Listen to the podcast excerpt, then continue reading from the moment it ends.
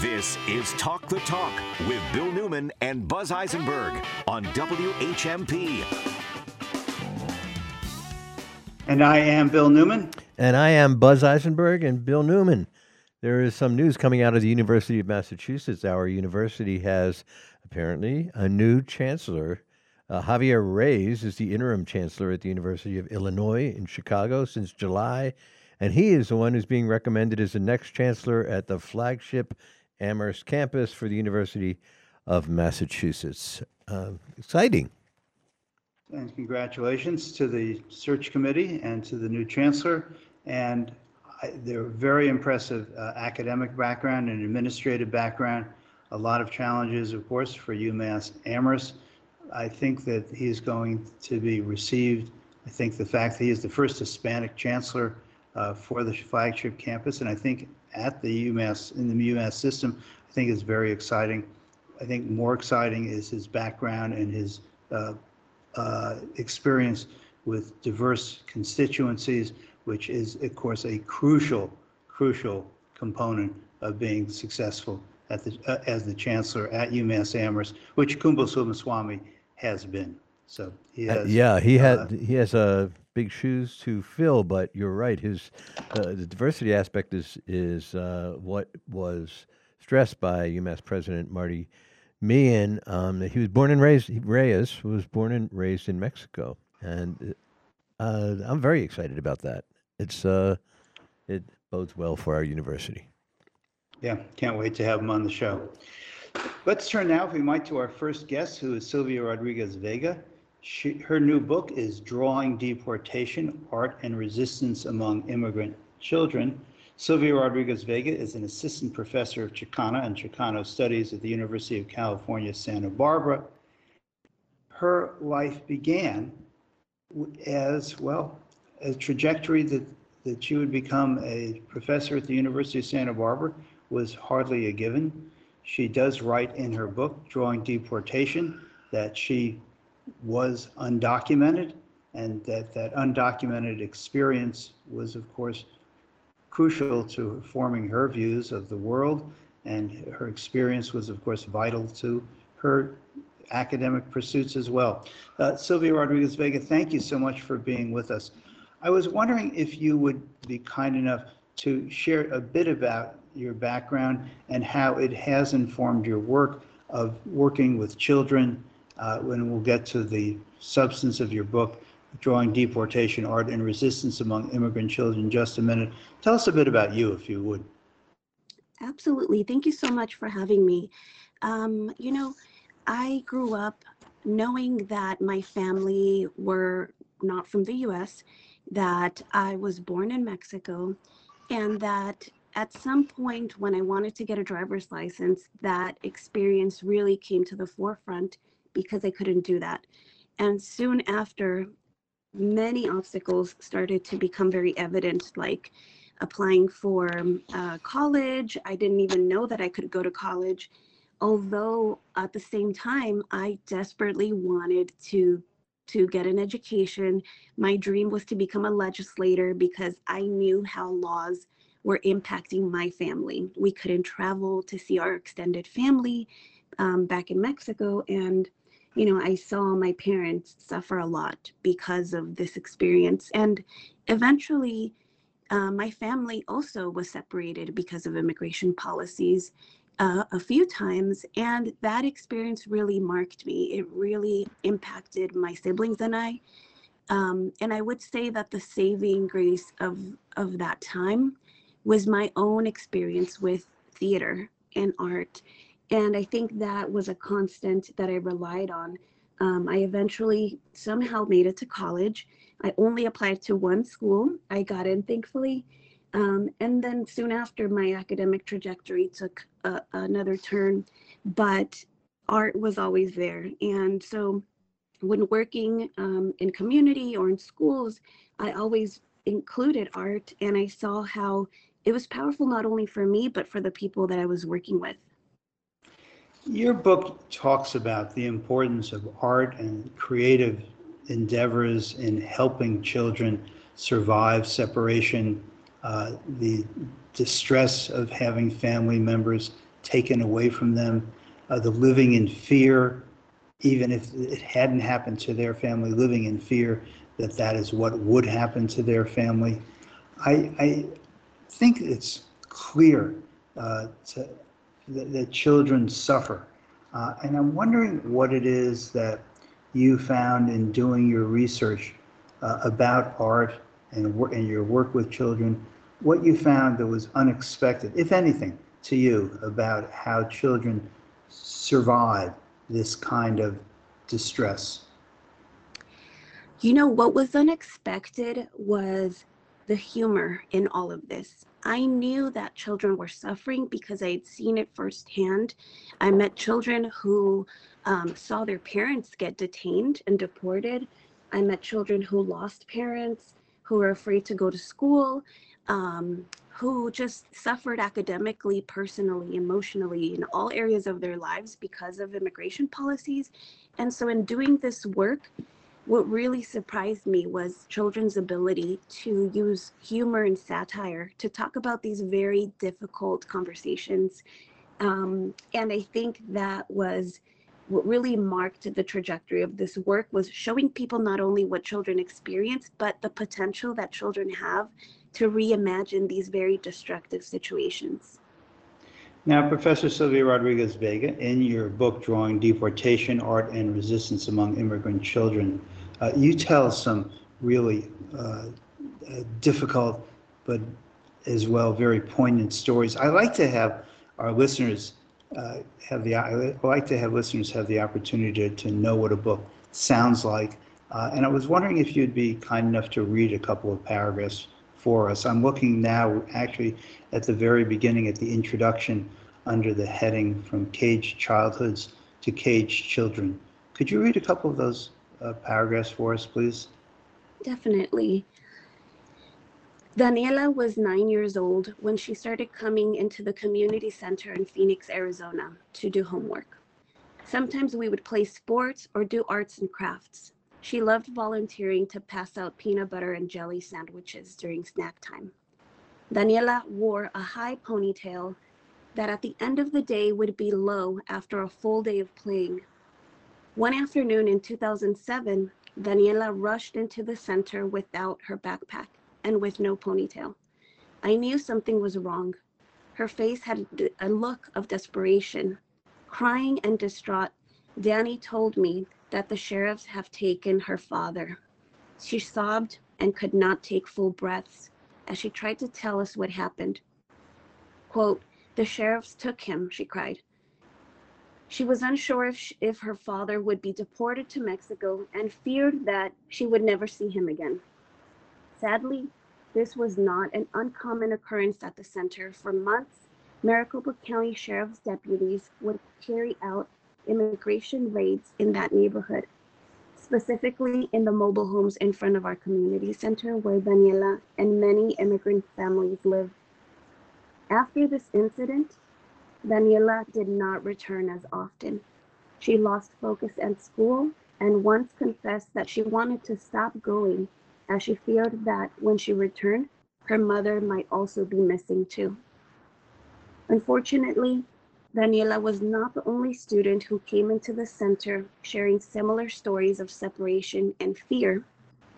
Almost 10 years later, in 2016, Elisa, a 12 year old who lives in Los Angeles, was feeling the same pain and distraction at school because of losing one of her family members and being far from her loved ones. She said, We I'm sorry, did you want to finish that, the paragraph? I was just gonna say, um, she said in this quote, you know, is a little bit difficult. Um, we saw on the news that his body, Elisa's cousin, was found on the border, and she recounted the story. And so this, these are the ways that I saw immigration policies impact children like um, Daniela and Elisa. T- Tell us how you worked directly with the children uh, and conducted the research for your book, Drawing Deportation? Yeah, so I first started this work in Arizona during the Obama administration. And this work really came from this moment where we were going to create a community mural. And I asked kids what they wanted the mural to be about. And one of the children said about peace. And I said, Peace sounds amazing. What does peace look like to you? And the child said, It looks like Sheriff Joe Arpaio shaking hands with a Mexican. This mural was so powerful, but eventually the community center didn't allow us to do it. So I asked kids, Can you draw a picture or a poem or a, write a letter about why this matters? And i collected these drawings and that moment really led me to create the project in california where i also conducted interviews. I met with parents and i taught a class of theater in los angeles. Um, and there i also collected over 136 drawings um, and so both of these places borrow from looking at drawing, at theater, performance, at journaling and poetry, but also um, at interviews with teachers and, and family members. So, you know, the methods include an analysis of, of all of this data um, and a curriculum that I developed that relied on theater for bilingual students at a school. I understand your investment and your belief, justifiable belief, as to how theater and the arts can make life better for these children who suffer from United States immigration policy. What I'm wondering is whether or not you see this work, important as it is, crucial it is, as it is to the individual children, whether you see it as being a minor footnote to immigration policy because it's so utterly and overly destructive that very little actually can ameliorate it very much. And I don't mean to diminish the work in any way, which I think is just crucially important, and the work that you describe, which is heart, heartfelt and heartwarming. But you also talk about all of the families that have been so badly hurt through family separation policies. And it seems to me that it's it's kind of a, uh, it's, it's, it's, it's, it's not really able to begin to address the overall devastation. And I'd appreciate your response to that. Yeah, Bill, I, I think that's very fair because I, although I know that art does help children and it can be be so useful for families, uh, for schools, especially where this is happening, it isn't enough of a solution for children. It, it, it isn't um, something that can fix a broken system. Um, the issue is, is very much a structural and historical one. And this, my hope is not necessarily to fix the situation, but to allow people to see the consequences of it. I think we're often divorced from uh, the impact of many of these policies that happen and we think they're so far from our lives. But most of these children are US citizens. And um, I think it, it's a call for action in, in um, thinking about how we can also um, change what is happening, not necessarily just leaving it up to politicians. You talk about how the children who are US citizens are nonetheless impacted in much the same way as uh, children who are not, because the fear in the community is the same. The, the, the stress caused by the possibility that your uncle or your father or your mother or your siblings might be taken away at any time. This just has an extraordinarily difficult impact on families. And it's not a division on the basis of citizenship. It's a division on the basis of color and ethnicity. And I'd appreciate you telling us more about that. Yeah, that's absolutely spot on. Um, and I'm not the first researcher to find that children who are citizens, who have parents who have documentation and are not at risk for deportation, also fear immigration laws, fear police officers, immigration officials, and are afraid that they also might be detained or deported or their family members. And so we see how these policies are not just impacting people who are undocumented, but have a wide reach. Also, in terms of um, having people just disappear from your community, from your school, that also is one of the things that came across that really worried children um, of all documentation statuses. We are speaking with Sylvia Rodriguez Vega. Professor Vega's new book is Drawing Deportation, Art and Resistance Among Immigrant Children. We're going to take a quick break. When we come back, we're going to talk about some of the drawings that are reproduced. They're so moving, reproduced in this book. And we're going to talk about American immigration policy today and tomorrow, what the Trump administration did and what the Obama administration did as well. We'll be right back.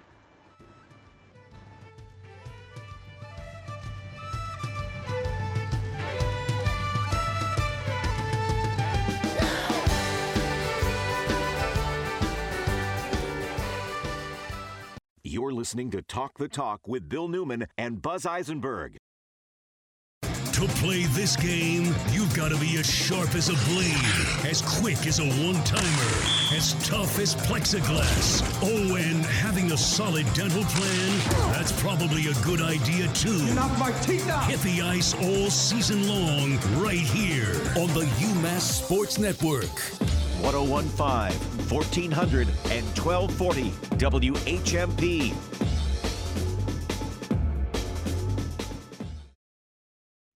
I'm not sure if opposites attract, but most couples differ greatly in their views about household finances. I'm Frances Rayum, the money doctor, with Hug Your Money. Money is a very volatile topic, and most seem to either argue about it or rarely discuss it. A sort of division of labor emerges, one partner becoming the steward of household finances, the other less directly involved. This arrangement may work until a stressor is introduced college expenses, budgeting issues, impending retirement, etc. That's when sparks can fly. Each person's perspective is quite different, and it's likely only a short term solution, if any, will arise. The HUG plan presents an easy to follow, long term solution that helps get both partners on the same page, alleviating stress and inspiring them to manage their finances successfully. I'm Frances Ray, I'm the Money Doctor. We now offer advanced tools and financial coaching using our patented system, all under one umbrella. For more information and to schedule your free consultation, visit our website at hugyourmoney.com.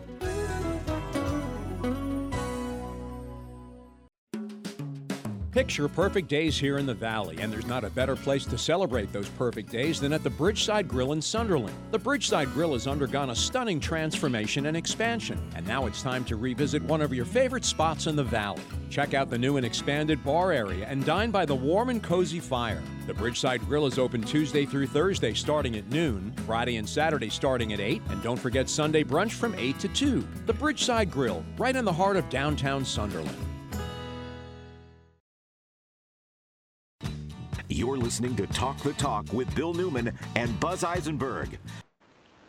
We continue our conversation with Professor of Chicano and Chicano Studies at the University of California, Santa Barbara, Sylvia Rodriguez Vega, whose new book is Drawing Deportation, Art and Resistance Among Immigrant Children.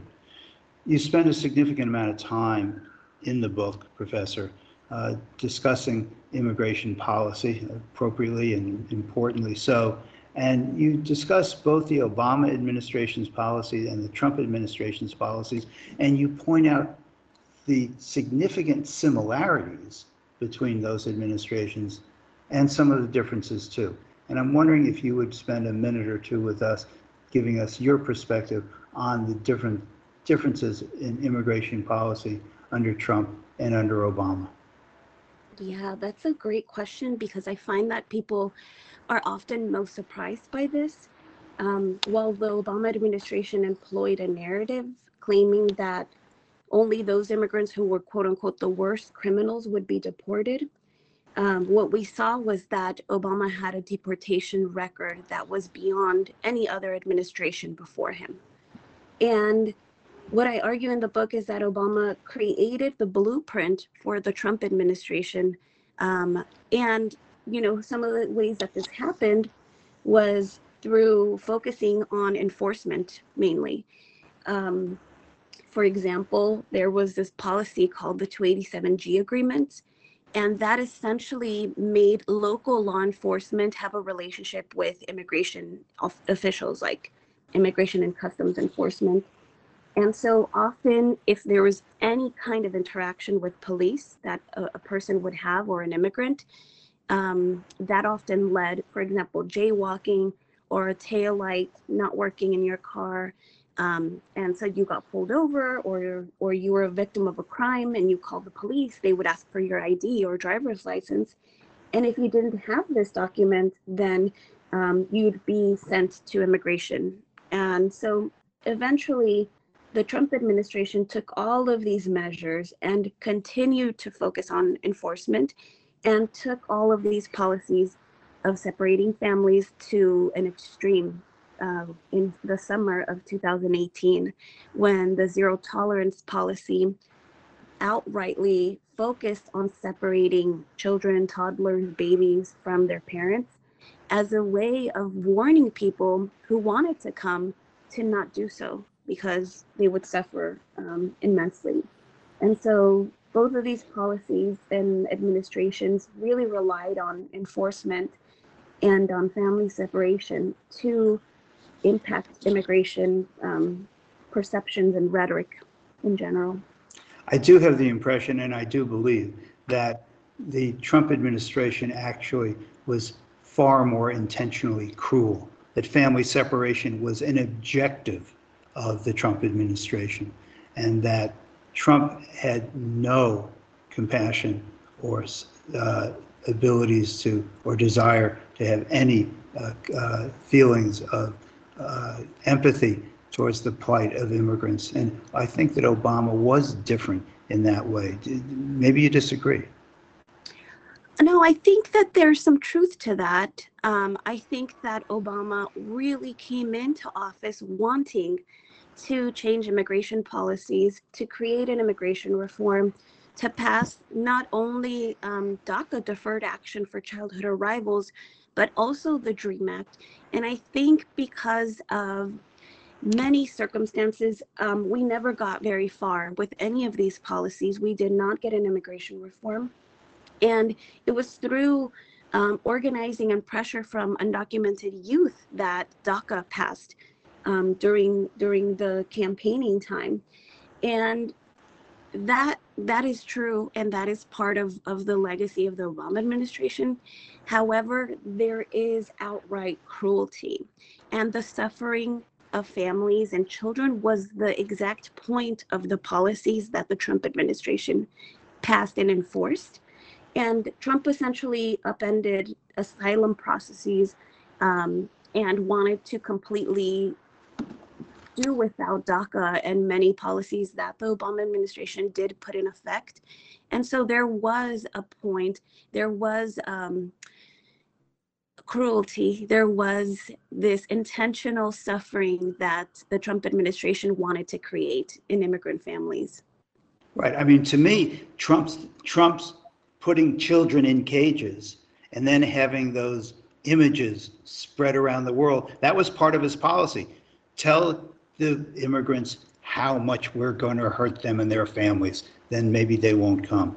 I mean, that seemed to me the policy. You think that's right? No, that's exactly right. And I would just add that although Trump did this, it wasn't the first time that it had been done. Family separation, and I wouldn't say necessarily quote unquote caging, but there were moments where children were detained and separated from their families and put in in semi cage like um, you know uh, rooms um, which were called hieleras or ice ice rooms that were freezing temperatures. And all of this happened during the obama administration. Um, so it is a very complicated um, topic. Let me ask you this. Um, you've worked with the children of immigrants uh, you've, built, you've worked with children who have been uh, hurt and harmed. I'm wondering, we also have Michael McSherry who's joining us with his microphone on, which is, Michael, if you could turn your microphone off, that would be helpful. Okay. I'm sorry for that interruption. Uh, uh, Sylvia Rodriguez Vega, I'd like to ask you, uh, with all of the work that you have done with immigrant families, with all the thought and research that you have given to immigration policy. Where do you see us going now? What would you like to see happen? I think initially we need to reunite those children that were separated under the Trump administration. during that summer, there are still about a thousand children out of the 3,000 that have not been reunited with their parents or caregivers. And that is a, a, a tragedy. Um, that's, I think, the first place where I would start. Another place would be to reunite the, the families that have been separated um, and to think about these detention and deportation policies as destroying the fabric of our of our entire society. Um, and so, not only an immigration reform, but really a reform about our ideology of how we see immigrants. Um, I think that that is an important way to start, and one of those ways is, is through the media, um, sharing these stories of, of immigrant children and families. So I appreciate, you know, this opportunity to do that um, but definitely an immigration reform and to halt all family separations would be the first place. Do you think that's possible and as a policy? And I ask that in light of something that you point out in your book, which is that 9 11, uh, to the extent there was a failure of border security, was a failure at the northern border.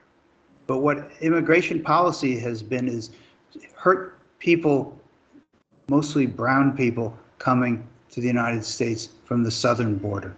And it strikes me that absent some real change in our racism that drives U.S. policy, that it's not, we're not likely to get to a more efficacious and fairer immigration system.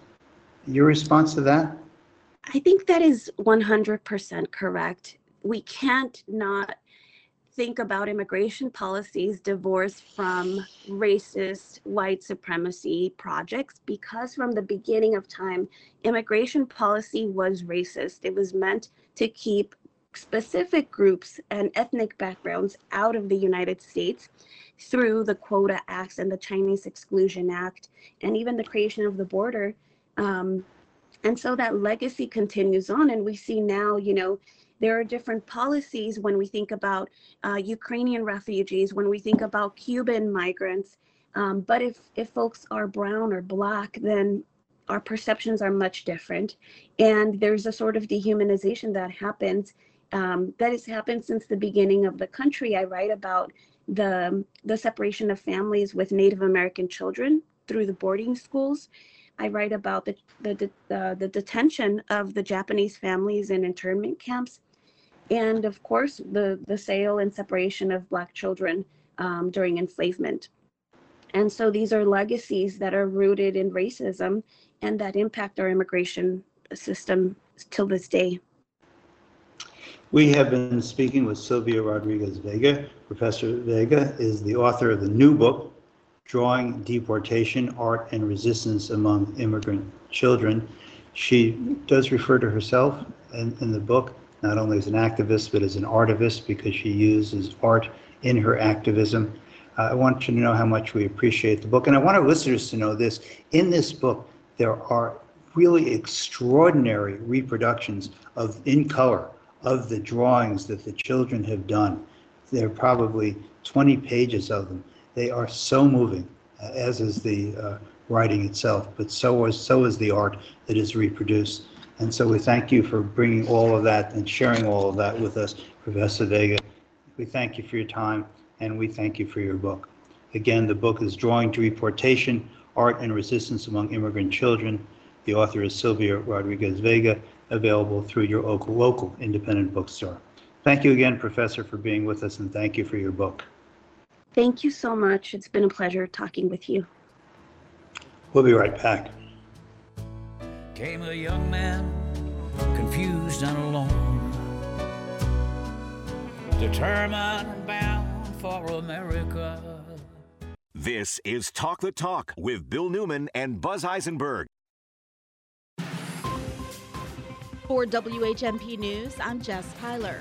A new law expanding access to public records related to police investigations went into effect in Massachusetts almost two years ago. Investigative reporter Dusty Christensen made requests to local police departments for all records related to police misconduct. So far, he's found that just about 3% of all civilian complaints filed in Holyoke resulted in any substantial findings or discipline for officers. There's still a whole host of investigations they have not sent us. What they have sent us so far is just the times that civilians have complained and then the police department investigated those complaints. Holyoke Mayor Josh Garcia declined to comment on Dusty's story, but did speak with Bill Newman and Buzz Eisenberg on WHMP's Talk the Talk. Without dismissing or trying to justify public concern, certainly there are things that I'm very much looking forward to improving at the police department so that we're making sure that we're de escalating these concerns from happening as much as possible. The City Council's Public Safety Committee will be presented with the final police audit report on March 6th to better address the shortcomings within the department.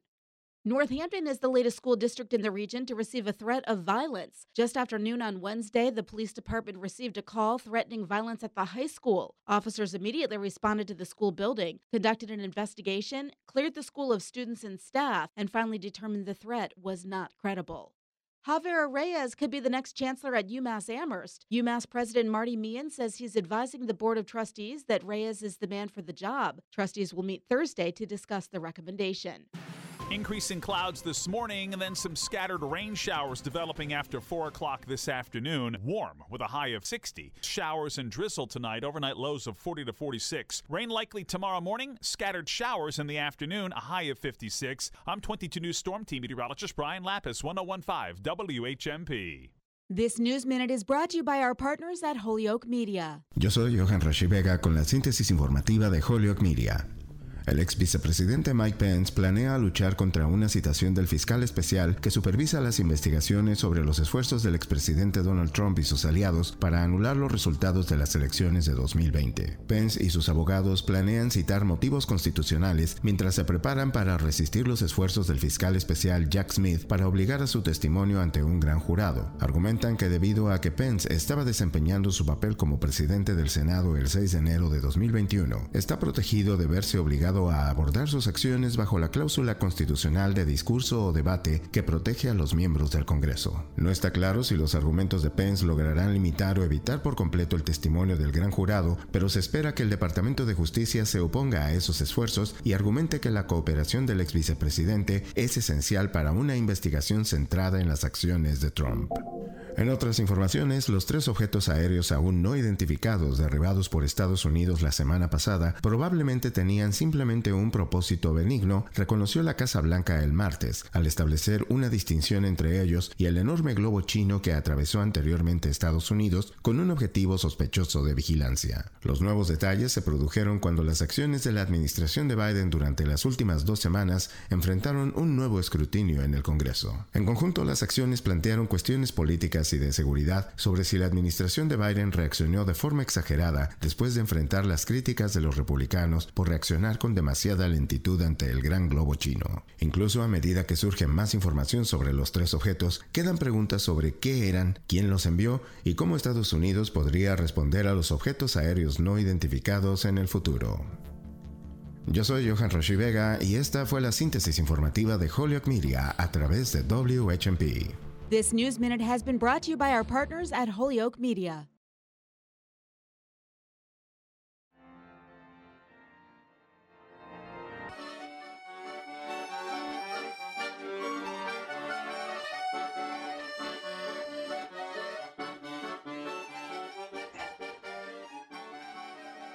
And this is our Reverend and the Rabbi segment.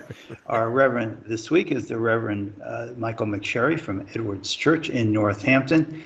And I had started a discussion with uh, Reverend McSherry uh, some time ago that I was particularly interested in following up because of the Super Bowl last weekend.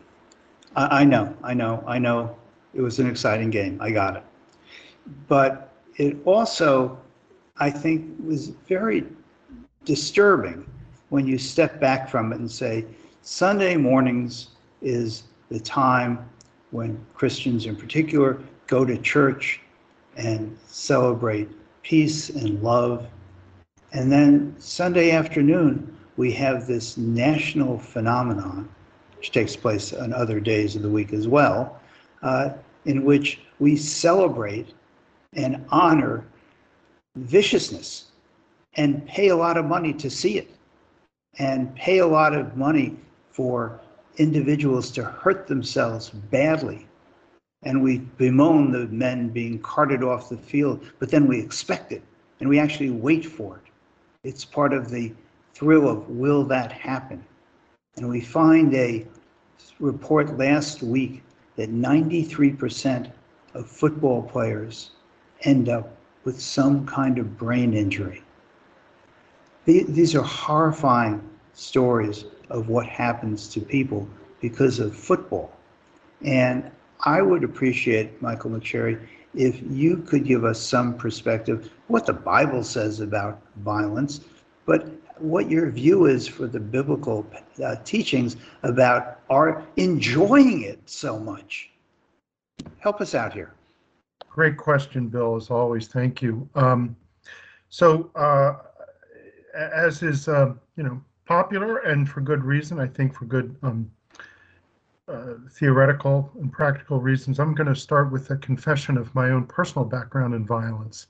Um, I went to um, if skip over the childhood neighborhood part, um, schoolyards, but I went to a Jesuit prep school in suburban DC.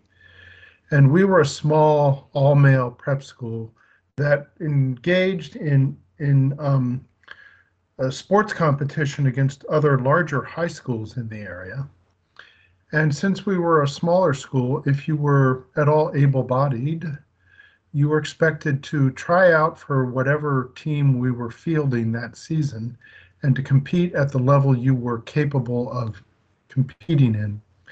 This means I played football, at least for two years, because there was intense social pressure to play if you could. And I became personally um, exposed to the level to which one has to get in touch with your um, aggression your your personal um, animal aggression. Uh, because if you're of an ordinary build, you can't push somebody that's 20 or 30 or 40 pounds bigger than you off the line, or you can't get them out of your way and quote do your job. Um, you know, as as they say in Patriots Nation, you know, just do your job. Um, next man up, all that stuff. Um, so even though we were physically smaller than almost every team we played, we were usually successful because we were coached to be aggressive as possible within the rules. Um, and I know you're a practicing lawyer, so no, you you have witnessed in the legal system what happens when zealous advocacy, right, is played right up to the edge of what the law will tolerate. Um, in the NFL, just like uh, the NBA and other uh, sports leagues, we celebrate competition that goes right to the edge of being called a foul. And we tolerate it, we encourage it, we expect it because one, that level of energy produces the most exciting competition to watch. And yeah, there's that thrill you referred to in the opening about the possibility of something bad happening right? Um, so there is part of human nature that I think um, that enjoys the spectacle, that enjoys the risk, um, and it is barely contained. Um, I think some athletes at the highest level would say, you know, if you're able to jump up in the air and twist at a deliberate angle and catch um, a pass which is being delivered with pinpoint accuracy, there's some admirable athleticism in terms of controlling your body under those circumstances. But at ground level, the way the game is won and lost by, as they say, controlling the line of scrimmage, is just adults unleashing the maximum physical force on each other and hoping they can finish the season intact. Um, so it is organized violence. What does it say about us that we enjoy this so much. We spend so much of our national treasure to watch it, that we celebrate it, that we encourage it, um, that we actually try to funnel uh, the, the, youth in a lot of ways towards this towards this sport, towards this business. And how is that reconcilable, or is it reconcilable with uh, Christian teaching? So, um, reconcilable with Christian teaching. uh, well, very, very difficult as far as I'm concerned. Uh, in in in most Christian churches, in the last few weeks, we've been focusing. Um, if you're following the Gospels, uh, we've been focusing on the Gospel of Matthew and specifically the Sermon on the Mount, in which Jesus, um, on the one hand, says, "I have come." Uh, not to abrogate or cut off or in any way diminish the law or the law and the prophets, but I have come to fulfill it. And then he goes on to say, You must be, um, you, my followers, must be not only um, followers of the law, fulfillers of the law, but you must be even more scrupulous than the Pharisees and the scribes. And he says, You have heard it said that thou shalt not murder. But I say unto you, if you even get seriously angry, at your brother or sister, if you become so upset with one of your siblings that you're tempted to do them harm, you have already sinned. In other words, Jesus is almost calling on his followers, not almost, I think he is calling on his followers, to train our emotions, to train our routine responses to being tempted to anger, so that we channel our energy into non destructive responses when we are challenged. You probably know that the civil rights activists of the 50s, 60s um, went to the Highland School for training in direct action. And they were schooled to not respond when they were pushed and shoved and spit on. They were trained the way Marines are trained for combat. They were trained to take a punch and not punch back and that was nonviolence based. You could say it was Gandhi, you could say it was Christ, but it was nonviolence. And when you look at the Highland School, um, when you look at that implementation of Christian teaching, you must say, I, I see that as the highest form of, uh, invocation, effectuation of belief. I got, I, I get that, but those were very special people, um, and it's not our culture.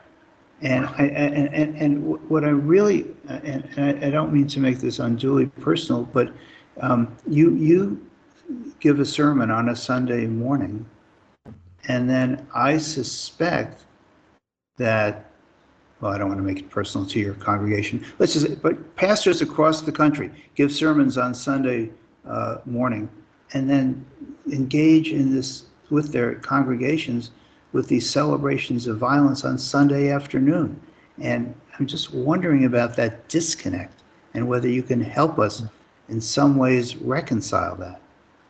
Well, um, the story of Christianity is the story of um, a people uh, wrestling with um, the teachings and the requirements of their leader, their spiritual leader, who's challenged them to live up to um, a standard, if you will, an ideal um, that, if we're honest with ourselves, keeps keeps evading us at the horizon.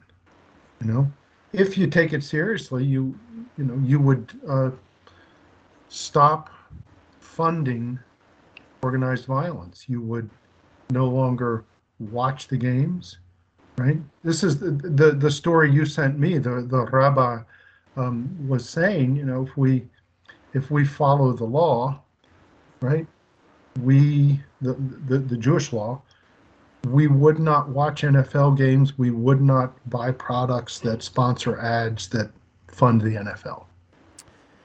Um, Reverend, I this is Buzz, and I have a actually I think we have to take a break and before we go to break I just want to set up the question that I have for after the break which is as a former athlete as a former wrestler we were never told to hurt mm-hmm. anybody this is what we were oh, told oh, no. win at all costs so and I think a lot of what happens in football a lot of what happens we can speak about violence but this sort of what do I have to do I'll go to the end of the earth as long as I win. It begets a whole lot of, I think, negative stuff, not the least of which is the violence we're talking about. We're going to take a break and we're going to be back with the Reverend, the Rabbi, but this is with the Reverend. McSherry. We'll be right back. More Talk the Talk with Bill Newman and Buzz Eisenberg coming up right here on WHMP. The last place any of us wants to end up is the auto body shop. But if you ever do, the people to turn to are the experts at Fort Hill Collision Services in Amherst. At Fort Hill, you can leave your concerns at the door. They'll work with your insurance company and return your vehicle back to you in perfect condition. Guaranteed. Look, you love your car. Fort Hill Collision Services will love it too. So for the European touch for your foreign or domestic vehicle, trust the experts at Fort Hill Collision Services, Route 9 in Amherst. What's new at the Whately Inn? Everything. The Whately Inn has undergone a stunning transformation with a fresh new look inside and a beautiful wraparound porch with great views and expanded parking area. The only thing that hasn't changed is the menu, offering classic New England fare the Whately Inn has become famous for. The Whately Inn is open Wednesday through Saturday starting at 4 p.m. and Sunday from 1 to 7. Pickup is also available with easy online ordering. Visit WhatelyInn.com. Eat greatly at the Whately. The Daily Hampshire Gazette, the Pioneer Valley's newspaper covering Holyoke to Deerfield and Belchertown to the Hilltowns, was awarded New England Newspaper of the Year for their local news coverage. Home delivered six days a week and online 24 7. Try their digital only subscription options and stay connected with your community wherever you are. Pick up a copy on newsstands, subscribe, or visit GazetteNet.com. The Daily Hampshire Gazette, covering the Pioneer Valley since 1786.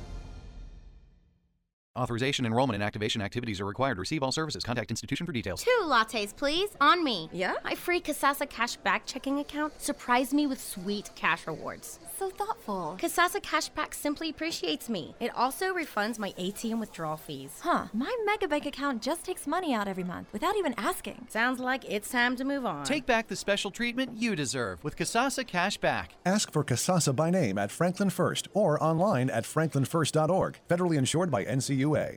It was one of those big historic houses in Conway, built in the 1800s, a real beauty, though a bit of a challenge to insure. Steve bought it for about 700,000. The insurance company figured the replacement cost to be about 5 million. A bit of a gap there. But there's a specialty insurance company we work with from time to time at Whalen Insurance, and soon enough we were able to get the house insured. When a home buyer has a tough situation with insurance, like Steve did with the house in Conway, their real estate lawyer usually sends them to us, Whalen Insurance. We'd like to insure your house too, even if it isn't as challenging. We'll get you every discount available, and more importantly, if you ever need help or have a claim, you won't be calling a 1 800 number and entering your policy on the dial pad because at Whalen Insurance, we answer the phone. Whalen Insurance, local people, local service, local insurance, in partnership with Mapfre Insurance. Call for a quote 586 1000.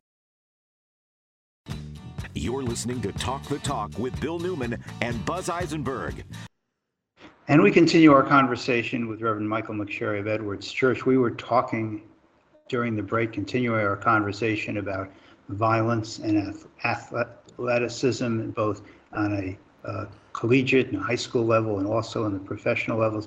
And Buzz, you had shared a story, personal story about what happened to you in high school that I thought was pretty telling. Perhaps you could share that with our listeners, and then Sure, we'll get could- Reverend McSherry's response. Yeah, I, I mean, my two sports were baseball and wrestling because I was a small kid. And in wrestling, we had a very successful wrestling team. I wrestled at 122 back then and 133 back then. And what our coach would do is he would hit his fist, take a punch at the uh, concrete block walls, and then wipe the blood on each kid's face and talk about win, win, and derivations of the term win. Um, so that when we went out there, it wasn't that I was engaging in violence because I wanted to engage in violence. It was whatever it takes to win. That's what we're instructed to do. And I'd love to hear your thoughts on that, Reverend. Thanks, Buzz. Uh, yeah, I had uh, I had coaches grab me by the shoulder pads or even the helmet and shake me up a little bit, and um, call me derogatory names because I wasn't hitting hard enough. because as a as a young football player, if you're going to dominate the line of scrimmage, right, you have to fly at the other person. You have to release with full force your body, controlled, but release your body into the other body and dominate it. Push it out of the way. And you're doing this with your head and your shoulders. I had a teammate um, who was from Ecuador, and his father pleaded with him not to play American football Mm. because he was a very talented soccer player. But soccer, or what they call football in most of the rest of the world, was a spring sport. And so he succumbed to the peer pressure to play football because he was a gifted athlete and could run fast and maneuver. And um, his knee was severely damaged when he was tackled catching a pass. Mm. You know, it was his father's his father's greatest fear realized. So you know, we we you know we're human beings. We have all the human passions, and they can be stirred as they will. Um, we can invite and allow them to be stirred in any direction we're open to. Do you have any final thoughts for us, Reverend McSherry, on uh, uh, how we should go about, as uh, sentient human beings, going about uh, dealing with this importance of, uh, vi- of violent sport like the NFL uh, in our lives? How do, how do we make it part of our lives or make it not part of our lives? Well, personally, um, for Lent, which is the you know Christian season of uh, preparing for Easter, and it's a season of uh, a penitential sensibility and introspection about how we can become better followers of our spiritual leader. Um, one of the things I'm going to do is read a, a, book um, that I heard about on the radio last week. I think the author's name is Amanda Ripley. She's um, a journalist, and she wrote a book. I think it's called High Conflict. I heard about it on Krista Tippett's podcast on Being, and it has to do with the nature of human conflict, how we're drawn into it, and how we can learn how to govern ourselves in a way that tends towards de-escalation rather than escalation. Well, we can, we can hope and pray for that. Um, Reverend Michael McSherry, we really appreciate your time and insights. Michael McSherry is one of our regular reverends on the Reverend and the Rabbi. He is with us once a month, and we really appreciate your time and insight. Reverend Michael McSherry from Edwards Church here in Northampton. Uh, For those of our listeners who are with us in the morning, coming up right after this news break, we have another full hour of the program, including Brian Adams. We'll be talking to an expert about, of all things, loons. Really, we need more loons, and we're going to get them, seriously. And for afternoon listeners, we thank you for having spent some of your day with us, for not only talking the talk, but also walking the walk. For Buzz Eisenberg, Dan Torres, and our WHMP team, I'm Bill Newman, hoping you'll be with us tomorrow in the morning and in the afternoon for another edition of Talk the Talk.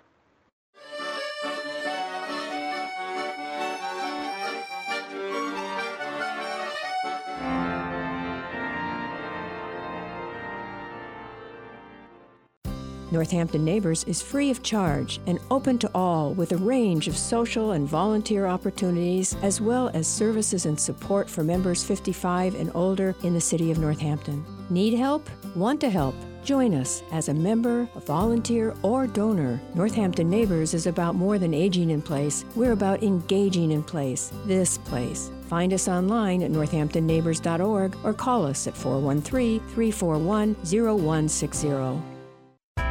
The Literacy Project is the place to go if you are an adult looking to improve your reading, writing, and math skills, or if you want help preparing for the high school equivalency exam and preparing for college. To find out about our free classes in Franklin and Hampshire counties, check us out Live online. and local at news and talk for Northampton and the Valley since 1950. WHMP Northampton. WHMQ Greenfield. A Northampton Radio Group station. It's 10 o'clock. This is CBS News on the Hour, your home for original reporting. I'm Deborah Rodriguez. EPA Administrator Michael Regan will meet with people who live in East Palestine, Ohio in a couple of hours after many packed into a town hall meeting last night demanding answers about the safety of their air and water in the wake of a toxic train derailment two weeks ago. Correspondent Roxana Saberi spoke to one of them. Resident Melissa Blake says two days after the derailment, doctors diagnosed her with acute bronchitis from chemical fumes. They quarantined me. They gave me a breathing treatment. They had to put me on oxygen. They were going to wash my clothes because they didn't know what was on me. One of the chemicals on the train, vinyl chloride, is classified as a carcinogen. The FDA is taking a closer look at some common drugs that may contain a cancer causing chemical. CBS's Stacy Lynn. There have been several blood pressure meds recalled recently for having nitrosamines in them. Those contaminants also triggered recalls of the heartburn drug Zantac, metformin for diabetes, and Chantix, which helps people quit smoking. This has prompted the FDA to ask drug makers to evaluate all products that might contain the chemical and conduct follow up testing by October. At Michigan State University, vigil for three students shot and killed on campus Monday. Police are holding a news conference this hour to update their investigation into the gunman who shot himself to death. They've said he had no apparent connection to the college. Two days after the shooting, some lawmakers in the South are promoting guns on campus. Republican led West Virginia lawmakers have advanced a bill that would allow people with concealed gun permits to bring weapons onto state college and university campuses. Bettina Jeffers is a student at Marshall University. Should be a state wide decision, in my opinion. In a way, it should be Marshall's decision, but at the same time, overall, we're all going to come together as a state, so the state's going to end up deciding in the end. There's widespread opposition to the campus gun plan among students, faculty, staff, and college and university administrators. Jim Krasula, CBS News. Looking for a JOB? Not as many Americans are. First time unemployment claims edged lower last week to 194,000. Bankrate's, Mark Hamrick. Both new and continuing claims are still below their year ago levels. Remember, the nation's jobless rate fell to 3.4% in January, and as of last check, there were more than 11 million job openings in the U.S. Wholesale prices rose a greater than expected 7% in January. Dow's down 394. A staffing change at a daytime talker. It's live with Kelly and Ryan. Ryan Seacrest says that after six years, he's leaving the ABC show. He says working with Kelly's been a dream, but it's uh, time to move back to the West Coast. Live is taped in New York. Seacrest will be replaced by Ripa's husband, Mark Consuelos. This is CBS News. If you have unfiled taxes or are in debt to the IRS, this is important news. The IRS just rolled out a new program to help struggling taxpayers more easily resolve their tax problems. It's called the Taxpayer Relief Initiative, and it opens up powerful new options for people looking to get back on the right track with the IRS. And no one knows this program like the professionals at Optima. Tax Relief, America's most trusted tax resolution company. They've resolved over $1 billion in tax debt for their clients and have the expertise and experience to help you. One easy call to Optima can start the process, helping to put an end to your worries of wage garnishment, asset seizure, and other aggressive IRS actions. Make today the beginning of your fresh start with the IRS. Call the experts at Optima Tax Relief now for your free confidential consultation. Call 800 343 6460. 800 343 6460. 800 343 6460. Optima Tax Relief. Some restrictions apply. For complete details, please visit OptimaTaxRelief.com. For WHMP News, I'm Jess Tyler.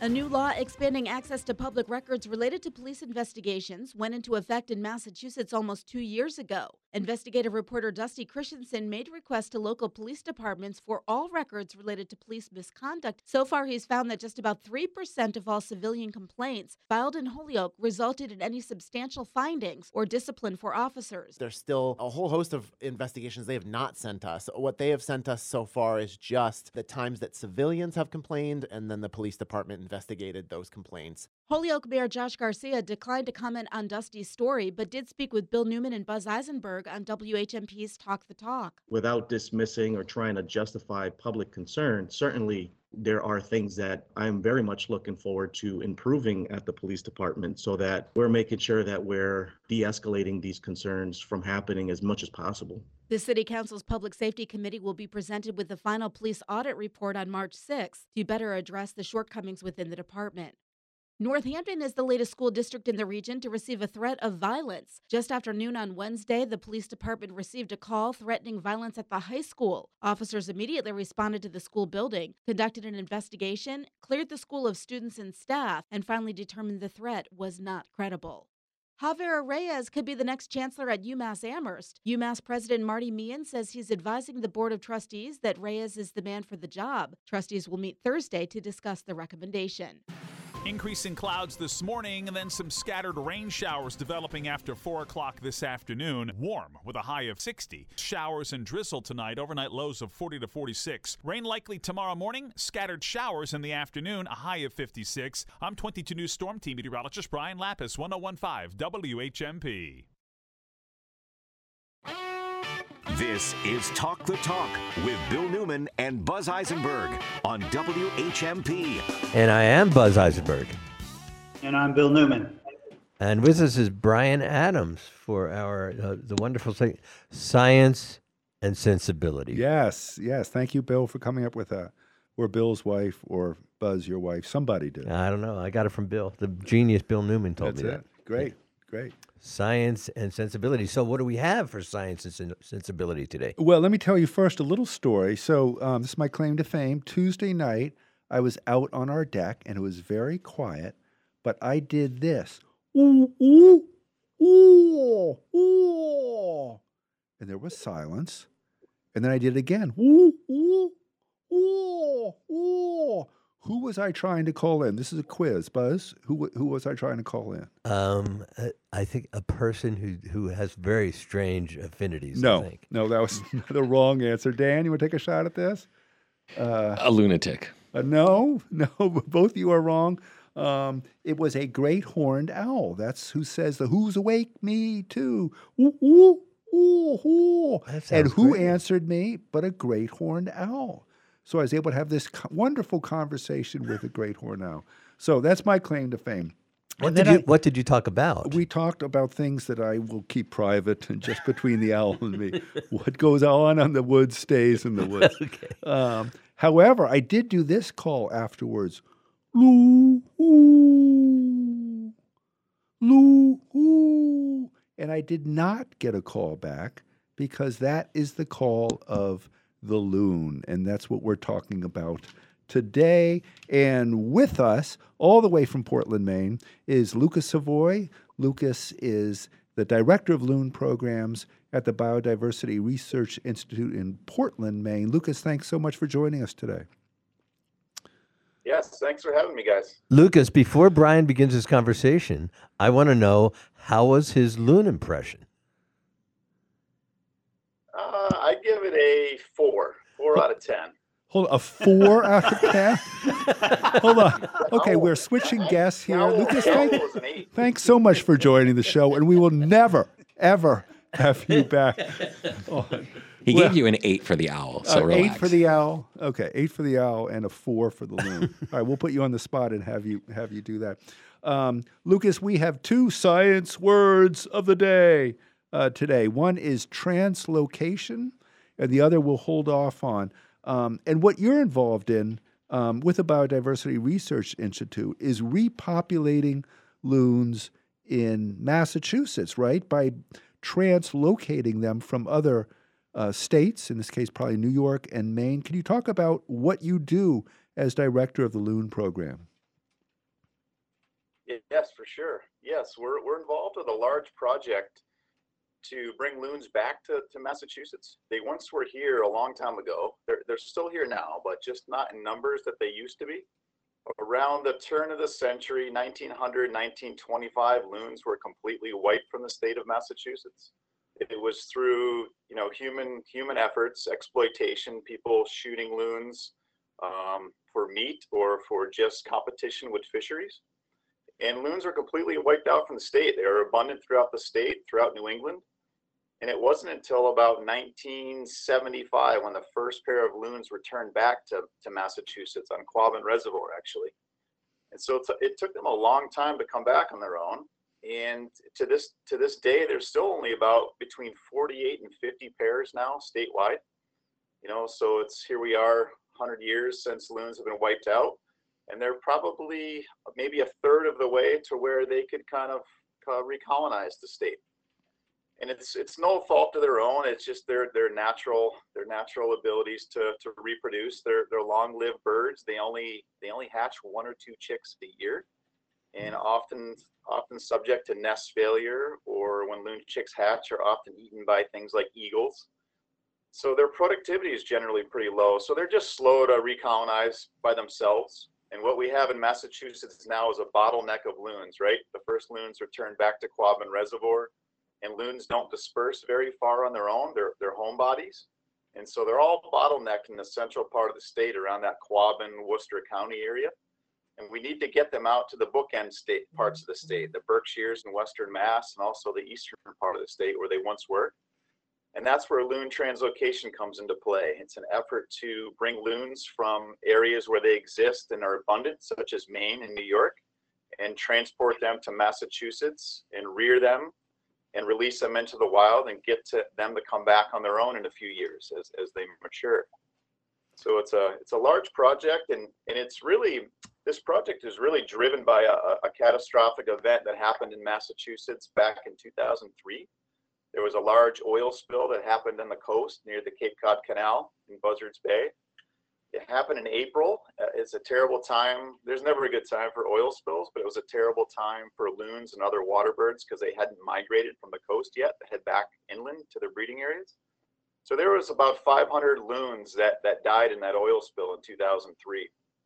So it's been this very long process working with the wildlife trustees uh, folks from the Massachusetts Mass Wildlife and the U.S. Fish and Wildlife Service to try to determine, you know, how much funds are going to be available from the responsible party, the people that spill the oil, to go into loon and other bird restoration programs.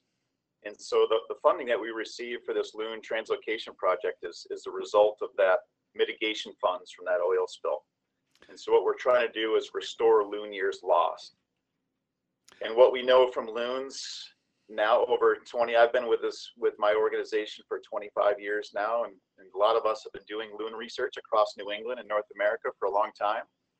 And what we've learned about loons is that a lot of our loons that breed here in new england and new york spend the winter in, in massachusetts and rhode island waters. So those loons that were, were killed in that oil spill were directly linked to new england populations potentially in massachusetts as well but certainly new england and, and new york. And so that's where the focus of these projects came into play. And so for, for Massachusetts, the best way to get loons back to the state actually is through the development of a, a translocation program. So, so translocation. loons are slow to recover on their own. So translocation means that you capture uh, chicks or adults from these lakes in uh, in Maine and New York. I assume in New York you're meaning the Adirondacks. So, so you actually capture the adults, or, you, or do you take the chicks and the nests? We, we take the chicks. Um, if we so for an adult, if we catch an adult and try to translocate an adult, in order to catch a loon, I'll back up. In order to catch a loon, they usually have to have have chicks. They have to be a family of loons. Um, they're very territorial, so we go out and and we uh, we use digital we use digital calls, Brian, uh, to, to, entice the loons close to our, our boat, and that's how we catch them at night. Uh, I'm, I am chicks, available. Dive and run. Lucas, I'm available for hire at a reduced fee because of your good work. Sixty uh, percent off. Sixty. Per- I was thinking more like ten percent off, but. I'll keep that in mind. Okay. And so yeah, so if we if we capture an adult loon uh, and try to translocate an adult loon, it would just find its way back to its lake that it that it it, uh, it nests on. But for a chick, they've never experienced migration before. They've ne- never left their natal lake. So really, it's it's a way to get them to imprint on an area through translocation, and and that's their new home. Uh, the area that they're translocated to and reared on for a period of time is their new home. And that was the hope with the with the project was that these chicks, as they return because loons aren't able to um, breed until they're about anywhere between four and 11 years old, on average six. So they take a few years to mature. And they typically will spend those few years on the ocean, actually, and not return back to the lakes until they're four, five, six years old. And they're not breeding. So that was the first test. They're not breeding when they're out in the ocean. Is that correct? They're freshwater breeders. Is that right? Or are there loons? That, uh-huh. and and they and some of them don't um, reproduce until they're 11 years old. That seems really late. How old do, do loons get? They can live a long time. So we, we've learned now through our, our, our research across North America where we catch loons, we, we put color bands in their legs so we're able to determine individuals. We have individuals that are at least 30, some are upwards of 35 years old at this point. Wow. So they can live, we, we don't know how long they can live, but at least 30, some of them for sure. Wow. Um, so you capture the chicks from these lakes, uh, Adirondacks and northern Maine, I assume, um, transport them to lakes in Massachusetts, right, and then release them as chicks. How how does that process work? Yeah, we have two ways to do that. So we what we call is a pen rearing effort. So we erect pens in a water body in Massachusetts, and we bring the loon chicks, the younger loon chicks. They're about anywhere between five and eight weeks of age, and at that point, they're just starting to catch fish of their own, but still need help. So we bring those chicks of that age down to Massachusetts and put them in pens, rearing pens, where they're in there, and we're feeding these fish live minnows every day to kind of hone their skills on catching fish on their own. And they'll be in those pens for anywhere between three to five weeks until they're ready to, to get released and, and be able to catch fish on their own. And then we'll also bring down older chicks that are at least eight, nine, ten weeks of age. And we directly release those chicks because they're already adept at catching fish on their own. They don't need to be in the pens to, to learn those skills. So we'll drive them to Massachusetts and release them directly onto the lakes. Uh, Lucas, this is Buzz. Uh, I'm wondering whether or not there are predators here in Massachusetts uh, for which they would be prey that uh, make it a more dangerous translocation uh, than, than it would be if they just stayed up in Maine. There's nothing in particular in Massachusetts that's different than Maine. Bald eagles are, are typically the, the largest predator for a loon. Uh, loons are big birds. They're 12, 13 pounds when they're mature. They're, they're big, strong. They can dive well. So there's not, a, aside from us and, bald eagles, there's not a lot that can harm an adult loon. Um, so yeah, there's nothing different in Massachusetts that would make it more more uh, risky for a loon to live here. Um, Lucas, let's stick with bald eagles uh, for the moment. One of the most successful uh, restoration programs that's been done in, I think, in, in the country even, has been the restoration of bald eagles uh, and captive breeding of bald eagles and then releasing those young uh, into into the wild. It started with Quabbin and now um, bald eagle being delisted from the endangered species list, at least as an endangered species. Is captive breeding a thing with loons, or is it just removing wild chicks from different lakes? Yeah, loons are difficult. The eagle, as you mentioned, the eagles are the, the big success story, right? And peregrine falcon is the other species here in Massachusetts that has, has benefited from from um, captive breeding. But loons are loons are tough. They they don't like to be in captivity. There's no loons in a zoo anywhere in the world. There's no loons because they can't live in captivity for long periods of time and that was kind of the one of the process we had to work through with this translocation project was how how long can we hold a loon chick in captivity before it's detrimental to that to that bird? Because they can't live in there for months at a time in captivity or years at a time. They'll they'll die. They're, they're too stressed and they they um, they gain a, a, fungus in their in their air sacs that, that kills them from stress. Well really interesting. We're talking with lucas savoy. Lucas is the director of loon programs and the co-director uh, for the center of the um, of the organization called Biodiversity Research Institute in Portland, uh, Maine. And, be, and before we take a break, I just have to ask Lucas Savoy, why do people call me loony? Total coincidence. Um, from what I understand, the the old the old meaning of the word loon is it means crazy. Um, crazy lunatic, but the loon, the common loon that we have that we're talking about is just guilty by association. Same name. Uh, Lucas, what do you? I, I, really want to thank Bill, Brian, and Dan for not answering that I was question. just going to answer the question, but, but I will refrain from doing that. But before break, I will ask you one thing. Um, what do you get when you cross a waterfowl with a blood sucking insect? A lunatic. Ooh, lunatic. lunatic. And with that, we will take a break. Uh, we're talking with Lucas Savoy uh, but from the Biodiversity Research Institute in Portland, Maine, and we'll talk more Looney Tunes when we get back.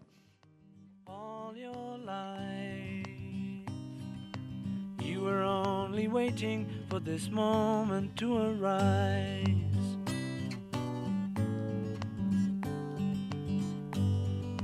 Blackbird singing in the dead of night.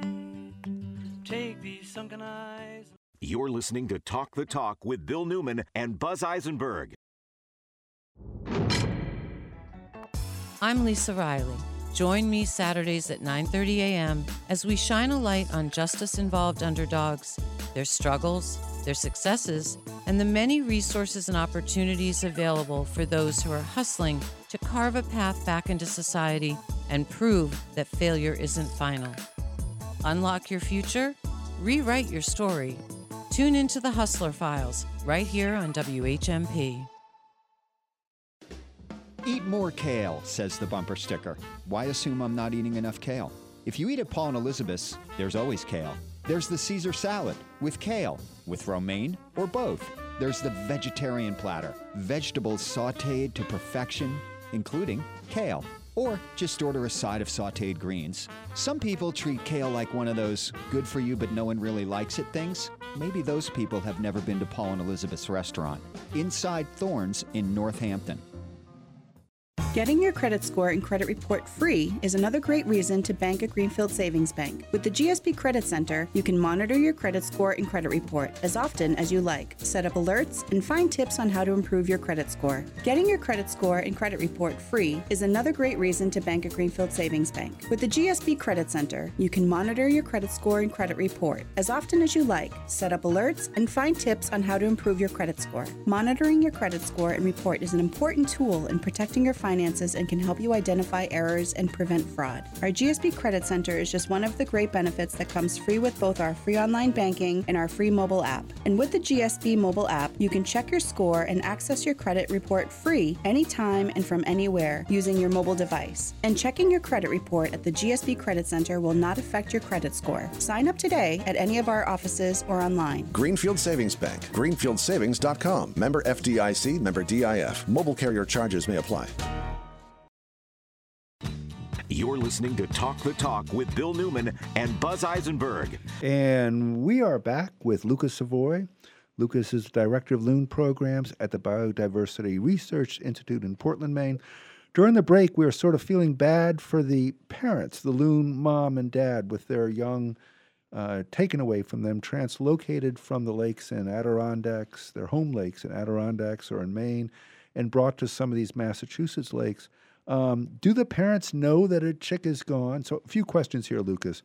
One, how how, how do you decide which lake which lakes to translocate loons from, uh, which chicks to take, and is this uh, is this a tragedy for mom and dad?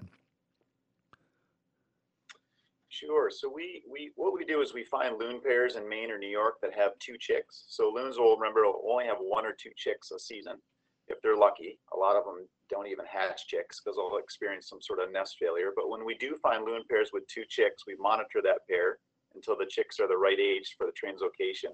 And then we'll go out at night when we do our captures. We'll we'll collect one of the two chicks uh, and take one chick, and it's evaluated by a veterinarian before we hit the road to Massachusetts and the other chick remains with the parents. Um, so we don't want to totally disrupt a family by taking both chicks or even taking just a single chick from a pair that only has one chick. We'll leave those those birds alone. And loons are really accustomed to losing chicks. You know, it's kind of a, a little bit of a cold way to think about it. So if a loon if a loon fledges a half a chick per year, they can maintain a stable population. So in most years, loons aren't fledging aren't aren't raising a loon chick to fledging age like I mentioned, bald eagles are a big predator. Other other kind of things come into play where loon loons experience loss of their young very frequently. Um, we're in the Pioneer Valley here, in the Connecticut River Valley. Uh, are there any lakes in our area that loons are being translocated to? Yes, we're, we're more so translocating loon chicks. We just started this effort actually in Western Mass in last summer, 2022. We were working the eastern part of the state for a few years. And now we're, we've switched gears to Western Massachusetts last year and, and for the next two summers as well. And we're primarily releasing loons in lakes in Berkshire County at the moment.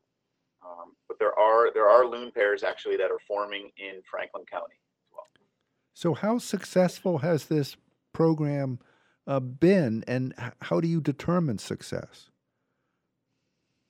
So far, very successful. We started the uh, the trial of, of this method because no one's tried this before. So we started this back in 2015, so eight years ago and now this spring, in the eastern part of the state, and we've we've released 47 loon chicks in the eastern part of the state to this to, to today, and we've had about um, so far we've had about half of those loon chicks come back to the eastern part of the state, which is a very normal rate. In the wild, about 50% of loon chicks will ever make it back to the breeding areas. Um, a lot of loons will perish their, their first couple of winters on the ocean as they're kind of acclimating, feeding on their own. So about 50% of chicks that make it back is about normal. So we're, we're right on with the wild wild rates. So we're very encouraged by that. And we now have loon pairs actually forming in the eastern part of the state that were part of the translocation program. And we've actually had one pair nest, uh, hatch, successfully hatch and fledge a chick. So, so far, uh, very, very successful. Well, congratulations on that. So, what what do loons do in the winter? They go to the ocean off the coast of the Cape. Is that is that right? That's, yeah, that's right. Our, our birds here that breed in Massachusetts and throughout New England and New York typically typically will go to the coast of Maine, down in the Cape Cod, maybe as far as New Jersey. And it's because our, our lakes freeze um, in the wintertime. Loons have to leave.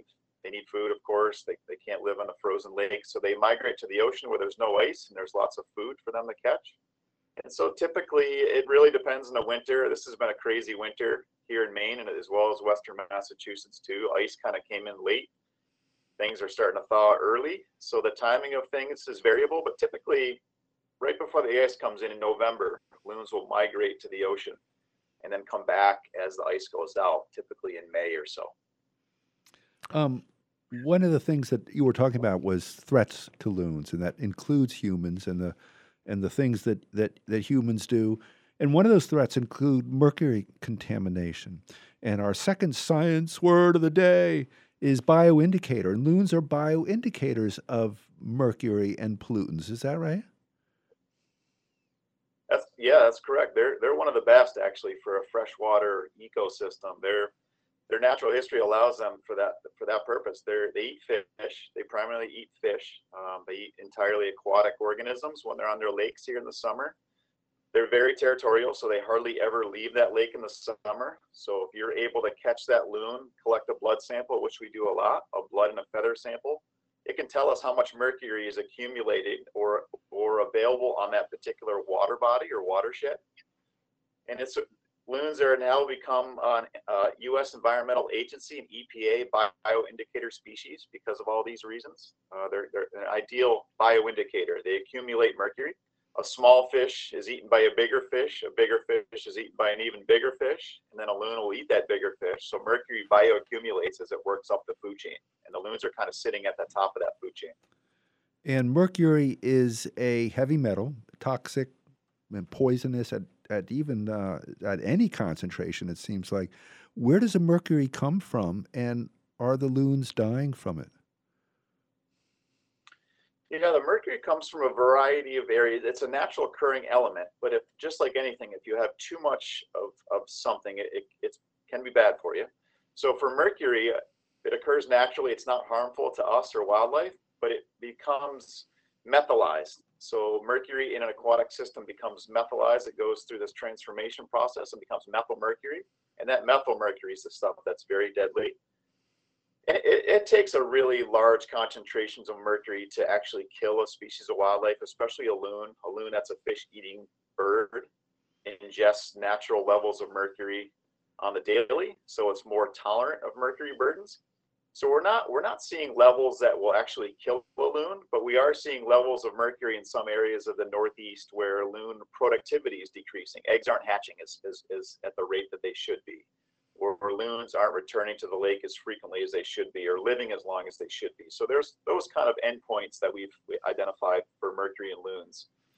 And a lot of it is atmospheric deposition from the Midwest and even actually Asia. Um, our Midwestern emissions are actually decreasing over the past decade in the United States and in North America. So that's that's a good sign. But we are still influenced even by uh, Asian uh, deposition of atmospheric. And by emissions, I assume you mean uh, coal fired plants, which we are working our best to get rid of. Congratulations, uh, Lucas, for the success of the program and keep up the good work. I had so many more questions to ask you about the Biodiversity Research Institute. We've been talking with Lucas Savoy, he's the director of loon programs at the Biodiversity Research Institute in Portland, Maine. And it was a wonderful conversation, except for when you trashed my loon call. And that's really upsetting to me. And unlike the parent loons, I will never forgive you for that transgression. Well, But- Brian, you know, it is science and sensibility, and there- there, you demonstrated no sensibility. Yes, There- was no way to distinguish between your owl impression and your loon impression, and they both sounded like a moose impression. Uh, Buzz, that's why they call you Loony. So There we uh, go. Now we have it. So thank you, Lucas. Lucas, uh, once again, Director of Loon Programs at the Biodiversity Research Institute. Stick with us, and we will be right back.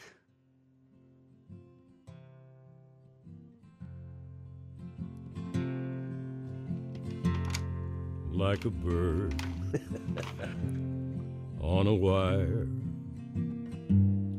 like a drunk in a midnight choir.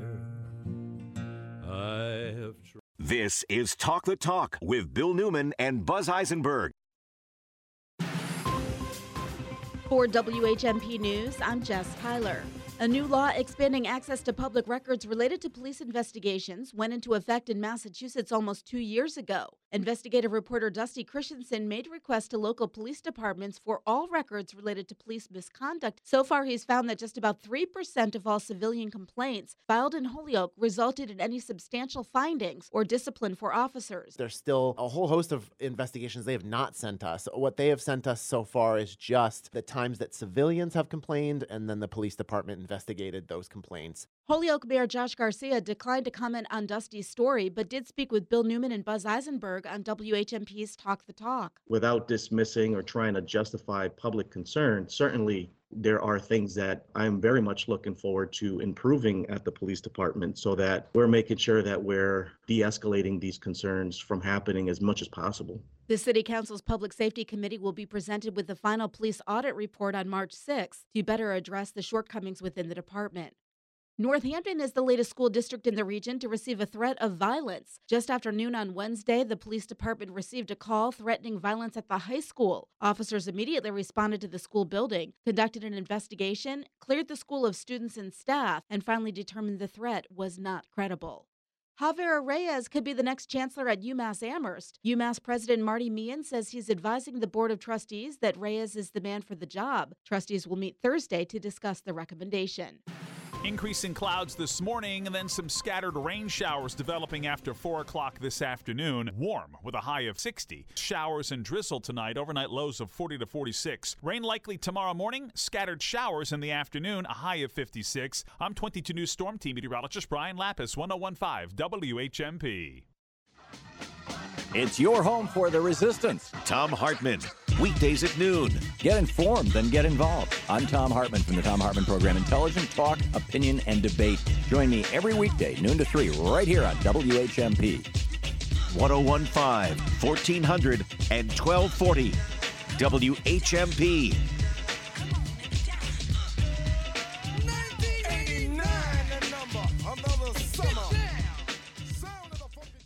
When you shop at River Valley Co op, you get the best local and organic produce, a butcher shop, wine and cheese shop, fresh seafood, and hundreds of bulk herbs, spices, and more. When you shop at River Valley Co op, you create hundreds of union jobs and generate over $7 million in purchases from local farms and businesses. River Valley Co op is your food hub, bringing you the best from around the valley and world while supporting your neighbors and local farmers. Shop River Valley Co op in Northampton and Easthampton today.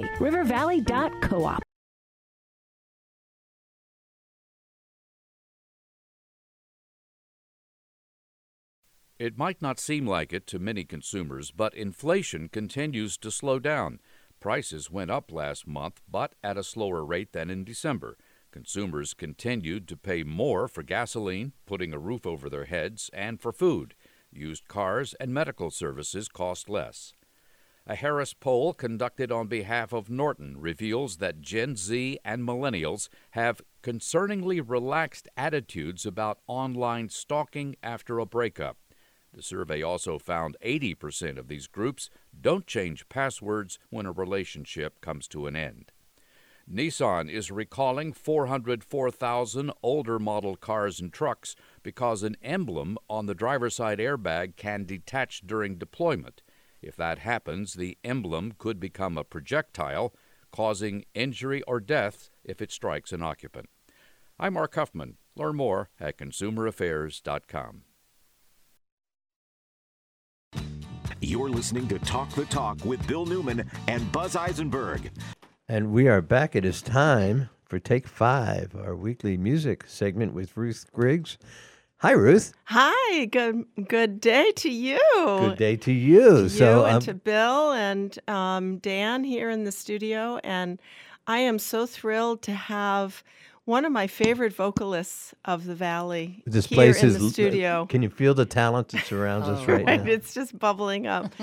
Ethel Lee is a, a jazz and a Motown and a blues. This woman can sing anything.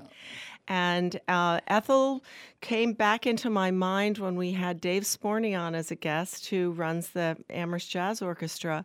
And he was telling us all about how Ethel sings in front of this huge jazz band orchestra. And uh, so I wanted to welcome her today. Thanks Thank for being you. here, Ethel. I appreciate it. Happy So- to be here. So Ethel has an amazing history, in my opinion. Um, she lives in West Springfield and has been very active in that community for many years. Um, music has always been a part of your- life, but interesting professionally. Uh, you have not always been been a singer, so tell us a little bit about your background, Ethel. It's so interesting. Well, my background is varied and uh, it's pretty interesting, I guess you would say. Well, I was a police officer for 28 years in West Springfield, and I was the first female and the first person of color and the only female for 11 years before we got a second female. As a matter of fact, she and I are still very close friends to this day. She's retired now also.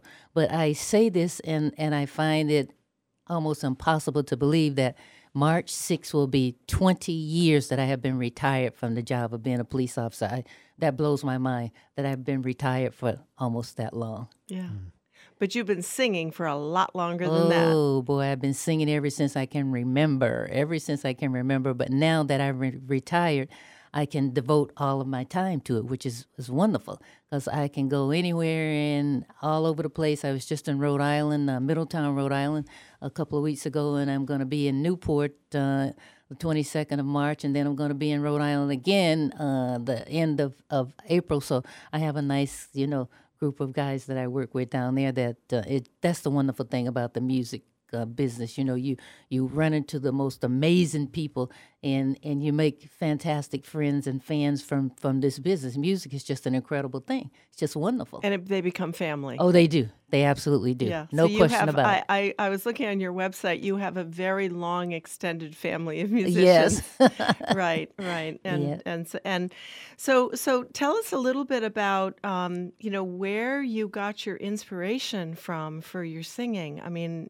you know, again, you can sing anything, and your range is amazing. But where did that inspiration come from? Well, I we have always had music in our house uh, as a child. You know that's that's always uh, a good thing to have all kinds of music in you. And and I've been listening to and and that has actually expanded. You know since I've I've uh, become an adult. But I started off listening to. Um, you know, uh, I'll tell you one record that we had that we we played it to death, and and I and, and it was um, mm, uh, it, it, it'll, it'll come back to me in a minute. But we, we played that record until it just would not play anymore. it The just grooves were it, so it deep. was worn out, totally worn out. but anyway, we we had all kinds of music in the house, and I was always a Johnny Mathis fan, uh, Nancy Wilson, Ella Mm. Fitzgerald, Carmen Mm. McRae, uh, you know, and then of course I I love the blues and the rock and roll and all that kind of stuff too, you know. Uh, You have such a swing. You have such a sense of rhythm. Oh, thank you. Yeah, Thank you really do. I love it. I absolutely love it. So, so in terms of like the kinds of the kinds of gigs that you have now, you say you you you know you're singing in in Rhode Island. I know you sing at the 350 Grill in Mm-hmm. Springfield. You've had a 20 year career at at uh, Uno's in Springfield. This year is going to be 24 years. 24 years 24 right. years, yes. so so what what kind of what kind of ensembles and what kind of environments do you do you sing in tell us that kind of range It's pretty varied. You know, uh, the the great thing is, I have to say, is I love the fact that I've um, established a, a, a, a, rep, a rapport with, with people that I, I perform for, and um, they seem to really enjoy it. And, and I, I, I'm just blessed that, that that happens because I do some private gigs that people actually say every year and and sometimes at the end of there's one one private gig that I do in in the month of September and it's always the same uh, uh, time at every year. At the end of the gig they give me the date for the next year and and, and I'm always so appreciative of that and just so blown away that you know they book me that time for the next year.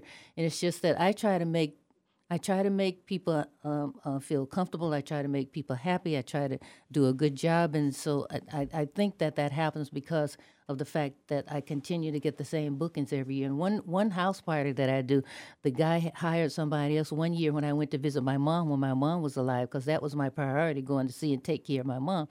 And uh, he hired somebody else, and he said to me when I came back, he says that guy was good, but says I'm going to tell you right now, there will never be another house party at my house without Ethel Lee. so, You know, let me let me just mention right now that that Ethel has a wonderful website, a very professional website, and the website is simply ethelleesings.com, ethelleesings.com. And you should go there to kind of see, you know, what her philosophy is, what her what her her, her gratitude. There's a lot of gratitude that's conveyed there. And it's if you it's a wanna, wonderful website. I, I was just looking at it Ethel Lee, and and I saw like a lot of great. I don't know why female Mhm. vocalists like Aretha Yeah. and uh, your father was a reverend. Yeah, you yeah, were you were raised in minister. Alabama. Yes, yes, mhm. With that tradition, the Uh-huh. church tradition, the gospel Right. tradition, what kind of influence does that still have on your singing? Oh, amazing. My dad was one of the most incredible, amazing people that I mean, I I have so much gratitude and so much love for that man. Unfortunately, he passed away um, 10 days after his 75th birthday. Mm. And I'm coming up to 75 in March. Oh, yeah, know? yeah, yeah. Yeah, so that's Yeah. like, you know. Just I- keep singing, Ethel. Yeah, Just keep singing. Yeah, absolutely. So my dad was, and I'm going to tell you that the out of all the things that I love and appreciate and admire about my dad, my dad was the most easygoing, soft-spoken person ever. I can tell you in my lifetime, I can count the times on one hand I ever heard that man raise his voice. Ever. That's something. And it, it, it sounds like you were you were indeed Yeah. fortunate to be raised by Yeah. him and your mom. But what about the influence on your music? What is it about that church environment that so many female vocalists? I know. Yeah. so I- many so many jazz musicians, Uh, right, period, right. and yes, stop. Yes. Yeah. I, I, I can't explain it. I really can't. I, it's just something that you feel and something that I don't know. It's it just comes from. It's a spin-off from it. I, I, I don't I don't really know how to explain. it. Well, you know, um, my husband was a jazz uh, pianist and composer and player, and you know, when when we had our two boys coming through church, Mm-hmm. and he taught them how to, you know, play saxophone and and piano, etc. They played at church, Mm-hmm. and and the point is is that church gave ch- young children an opportunity to Right. sing or to play. They welcomed it. I And mean, to express themselves. Yes, yes. to Yeah, express sing the themselves church and to be yeah. up in front of uh, you know quote unquote an audience Right, which right, is the right. congregation and you know there was a lot of warmth and and and you know inclusiveness for those children and that was incredibly encouraging and to this day people remember either being in the choir as a child Yeah. or wishing that children's choirs would come back which Right, is right. you know a little bit you know tough in, in this day and age in, in churches but Right. so yeah so so um the the other thing that um, I I know again that, that you do, which I find interesting, is that you you sing so many different genres. You know, you you you just you nail the jazz. You sing in front of a big orchestra, but you also do Motown and blues and Mm-hmm.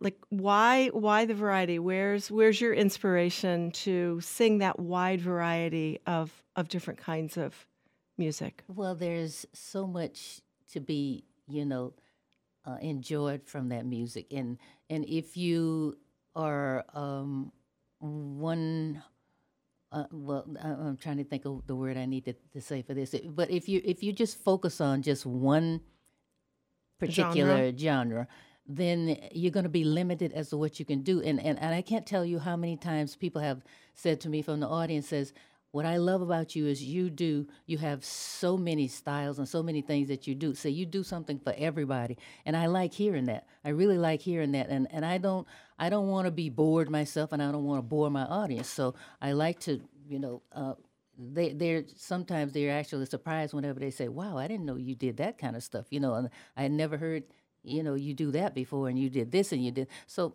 I just I like to stay. I like to keep it fresh. I like to keep it interesting. And you know, I like I say, I don't want people to be bored, and I and I don't want to be bored myself. So Well, if you if you want to before we go on break, if you want to hear Ethel Lee singing in front of the Amherst Jazz Orchestra, get yourself over to Union Station right here in Northampton on Tuesday. Monday. Monday, excuse me. Monday, third Monday. February 20th. Mhm. Always the Right. third Monday of the month. So coming up this Monday, February 20, the Amherst Jazz Orchestra with none other than Ethel Lee is singing at 7:30.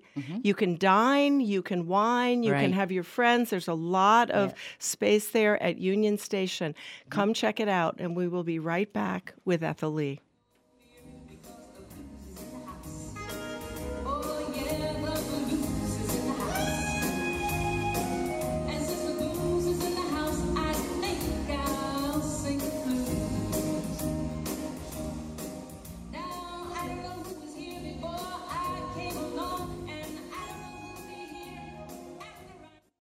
More Talk the Talk with Bill Newman and Buzz Eisenberg coming up right here on WHMP. When it's happening here in the Valley, we're talking about it. So this is Massachusetts' way of saying we think it's an important program. We think it's important enough to continue for students and their families, and we're going to put the money up front to make sure it continues so that if the federal government does not renew it, Massachusetts will still have universal school meals 1015, 1400, and 1240. We are the Valley. We are WHMP. It was one of those big historic houses in Conway, built in the 1800s, a real beauty, though a bit of a challenge to insure. Steve bought it for about 700,000. The insurance company figured the replacement cost to be about 5 million. A bit of a gap there. But there's a specialty insurance company we work with from time to time at Whalen Insurance, and soon enough we were able to get the house insured. When a home buyer has a tough situation with insurance, like Steve did with the house in Conway, their real estate lawyer usually sends them to us, Whalen Insurance. We'd like to insure your house too, even if it isn't as challenging. We'll get you every discount available, and more importantly, if you ever need help or have a claim, you won't be calling a 1 800 number and entering your policy on the dial pad because at Whalen Insurance, we answer the phone. Whalen Insurance, local people, local service, local insurance, in partnership with Mapfre Insurance. Call for a quote 586 1000. The Paul Parent Garden Club, every Sunday, 6 to 8 a.m. Brought to you by Wanczyk Nursery, locally owned and operated since 1954. Visit Mike, Amity, John, and the rest of the team at Wanczyk Nursery, Route 9 in Hadley, and online at wanczyknursery.com. Using WIC is easier than ever. You can use the WIC card instead of checks for your food purchases. WIC is a free nutrition program that helps working families stretch their food budget and make healthy choices. Visit us at mass.gov slash WIC, brought to you by the Massachusetts Department of Public Health's WIC nutrition program. I'm going down to the corner store. It sounds like the beginning of an old chestnut from a mainly bygone era. Unless you're at the corner of Main and Chestnut in Florence. Then, when you say you're going down to the corner store, you mean Cooper's Corner. And when you walk in, you might feel like you've stepped into a bygone era. It's not too big, not too fancy. Your neighbor is the person behind the counter. And Cooper's is the kind of corner market that's cornered the market on everything on your shopping list. Well, almost everything trash bags, cilantro, dish soap, pork chops, tempeh, paper towels, Riesling. And like the corner stores of old, but with a very Florence flourish, Cooper's Corner is still a mom and pop shop, supporting the other mom and pops in the valley. Salad greens from Hadley, coffee roasted in Northampton, honey from Deerfield, kombucha from Greenfield, and they've got all the stuff you need from farther afield too. Greek olive oil, Italian pasta, German Riesling, Cooper's Corner, an old chestnut of a corner store on the corner of Main and Chestnut in Florence. Open at 6 a.m. every day of the year. You're listening to Talk the Talk with Bill Newman and Buzz Eisenberg. And we are back with Take Five uh, with Ruth Griggs and her incredible guest, talented guest, Ethel Lee. And we're going to hear some of that talent in a minute um, on the radio. Uh, Ethel's going to sing a little a cappella for us, but we want to remind you that if you want to hear her live with a full jazz orchestra, which is a beautiful thing to witness and to listen to, go to Union Station on Monday, February 20 at 7:30 in the in the evening. Bring your bring your your buds you know order order some dinner and some wine and whatever and sit back and enjoy the sounds of Ethel Lee and the Amherst Jazz Orchestra. So here's a little tidbit of that voice for us right now. Blue skies smiling at me, nothing but blue skies do I see. Ooh, bluebirds singing a sweet song, nothing but bluebirds all day long. Never saw the sun shining so bright, never saw things going so right. Noticing the days hurrying by. When you in love, my, my, how they fly. Blue days, all of them gone. Nothing but blue skies from now on. I was blue as blue as could be. Nothing but a cloudy day for me. Then good luck came knocking at my door. Skies were gray, but they're not gray anymore. Blue days, all of them gone. Nothing but blue skies from now on. wow I you know, we don't have any any skies in here, but I think whatever is in here is now blue. And I just is can't sunny. imagine that when you when, when you put an orchestra behind it. Oh my goodness! Yeah. Oh, that was beautiful. What Thank fun, you. Ethel. Thank you. what fun. so, you know, I just want to pause for just a second to say there's some other, a couple other really good things going on um, coming up um, that I want to just acknowledge. And that's that, as, as you know, the Northampton Jazz Workshop um, is now happening over at the Drake in Amherst. And coming up on Tuesday, Samirah, in honor of Fat Tuesday, because we're about to celebrate Lent starting on Wednesday. On Fat Tuesday, the last day of celebration is Hanif Nelson on trumpet and Samirah Evans doing their very, very classic New Orleans Fat Tuesday, pull out all the stopper celebration. I celebrations. think so I've that's been lucky enough to see her like five times. Oh, Yeah. nice. nice. She She's very- parades in Yeah. in full regalia. it's an incredible scene. She's She's, throwing beads. It's Yeah, like yeah. we're there in New Orleans. Yeah, it, she really brings New Orleans right Mhm. into Western Mass. So that's at the No Drake surprise. on Tuesday, starting at 7:30. And then I also want to give a little shout out. My son is a jazz pianist and a and a player and a composer. He also s- performs for an, with a number of bands. And on um, on, on Friday, the 24th at Marigold in Easthampton is going to be a Talking Heads tribute band called Slippery People that his bud um, drummer Cade Parkin is putting together, and uh, my son Rob Fontana will be on keys, and that's uh, again this Friday at the Marigold, uh, starting at 8 p.m. So that'll be a really fun dance, dance, danceable Sounds fantastic. band. Nice. So just wanted to do that little shout out before we get back to Ethel Lee. Um, so let's, since you've brought some blue skies to us today, let's think about summertime and where are we going to listen to you in the summertime, Ethel, every Sunday? Well, um, Pizzeria Uno's, which is down by the Basketball Hall of Fame, right in front of the Hilton Garden Restaurant on the patio, is where I'll be performing on Sundays. Sundays from six to nine forty-five. Uh, it's a six-piece ensemble. I have five musicians behind me, and two of those musicians have been with me for the entire 24 years that that you know I've been performing there. The others come along after, um, but you know different replacements and all that kind of thing. But we have fun. We have a lot of fun, and it's outdoors, uh, weather permitting, and it's it's just a wonderful venue. And, you've got quite the following. Oh, quite I the love, following. I love. I am so blessed. I'm. There's a group of guys that come a few summers ago. It started raining, and of course we have a canopy over us where we are on the bandstand, and they were sitting out.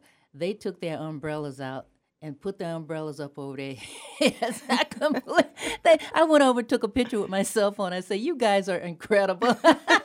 That's devotion. It is. It really is. That's devotion. I love it. You know, one of the things that was sort of fun about talking with Dave Sporny about is is the collaboration that you have with Dave Sporny, who mm-hmm. again leads the Amherst Jazz Orchestra. He's amazing. And talk to what you know. He gave us his perspective of what mm-hmm. it's like to sit down with you and think about what songs you want to sing and what's going to work for the orchestra, and then he goes off and and does the arrangements. Yeah. What's that like from your perspective to collaborate with Dave Sporny on the music that you sing with the Amherst Jazz Orchestra? Well, I got to tell you, Dave Sporny is one of the most amazing, incredible people that, and we've become very close friends. I, I, I just, you know, he's such a blessing in my life, and and he is so kind and so patient and, and just just an incredible boss. He really is. I I, I can't say enough about him, but. Uh, I, I feel incredibly blessed because he could have asked anybody to be the vocalist in that band that are a lot more um, into music than I am, as far as probably could just, you know, uh, it's very challenging for me, and, and he is very patient with me, and, and I love it because it's just, uh, it's such a rush having that many musicians, you know, behind you and, and performing. I would think it would be terrifying, Ethel. Yeah, well, yeah. that so tell us why it's a rush. I want to hear that too. It, it's such a rush because it's just you. You almost can't believe it's it's like when he asked me, I couldn't believe that it was happening. It's like you know this this has got to be a dream. I, I I'm going to wake up and find that I'm dreaming. So it's just. I, it makes me speechless. Well, let me tell you, Ethel Lee is hardly speechless when she's on the stage, standing in front of the Amherst Jazz Orchestra, singing her heart out like you just heard her sing Blue Skies.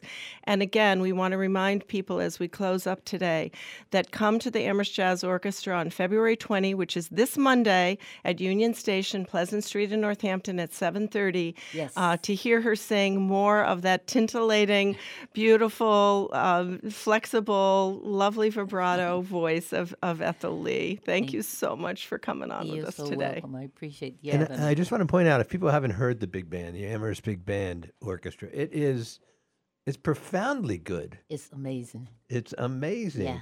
And so for you to be fronting it, doubly amazing. We're all Oh, just so lucky. Blessing, blessing, blessing. Blessing, Yeah. blessing. Well, for those of you who have been listening this morning, thank you for spending some of your day with us. For those of you who are listening in the afternoon, coming up right after the news break, another full hour of Talk to Talk, including Professor Silvia Rodriguez Vega, who will talk about family separation, the heartbreak of deportation, and her role as an artivist in displaying in her book, Kids Art. Thank you so much for joining us.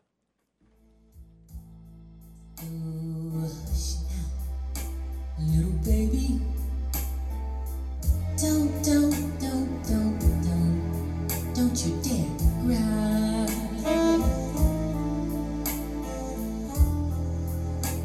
One of these mornings,